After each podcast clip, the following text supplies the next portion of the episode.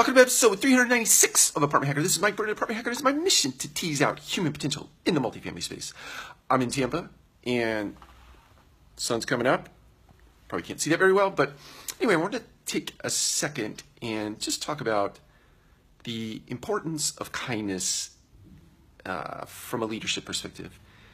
I think there are so many pressures in today's world, whether it be FOMO or uh, fear of missing out uh, pressures from uh, our own innate um, sense of compare and contrast when we get on social media and we see uh, friends, family, and others' lives who are just perfect, but probably really not perfect, but we're getting all the ideas that they are uh, or the perception that they are.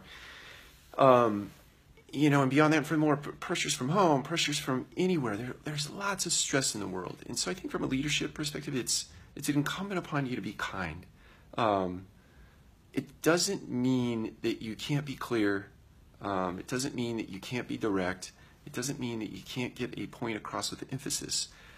But in that, embedded in that, needs to be uh, sort of a, uh, propping up of, right? Or I'm doing it out of a sense of care and love and respect as opposed to you suck and you're terrible and I'm, I'm coming after you and those sorts of things. It's the world in my mind just doesn't work like that anymore. And when it does start to manifest itself in that way, people just leave, right? Or they stop trusting, or or they get uh, they get numb and they don't produce. So my encouragement to you as leaders is if you have sort of what I call an old style of leadership, where you're just command and control and uh, authoritarian and uh, gruff and rough and aggressive, um, take a look in the mirror and think about changing that and shifting that because I think people respond better uh, to coaching and mentoring and love and care and respect. Take care. We'll talk to you again soon.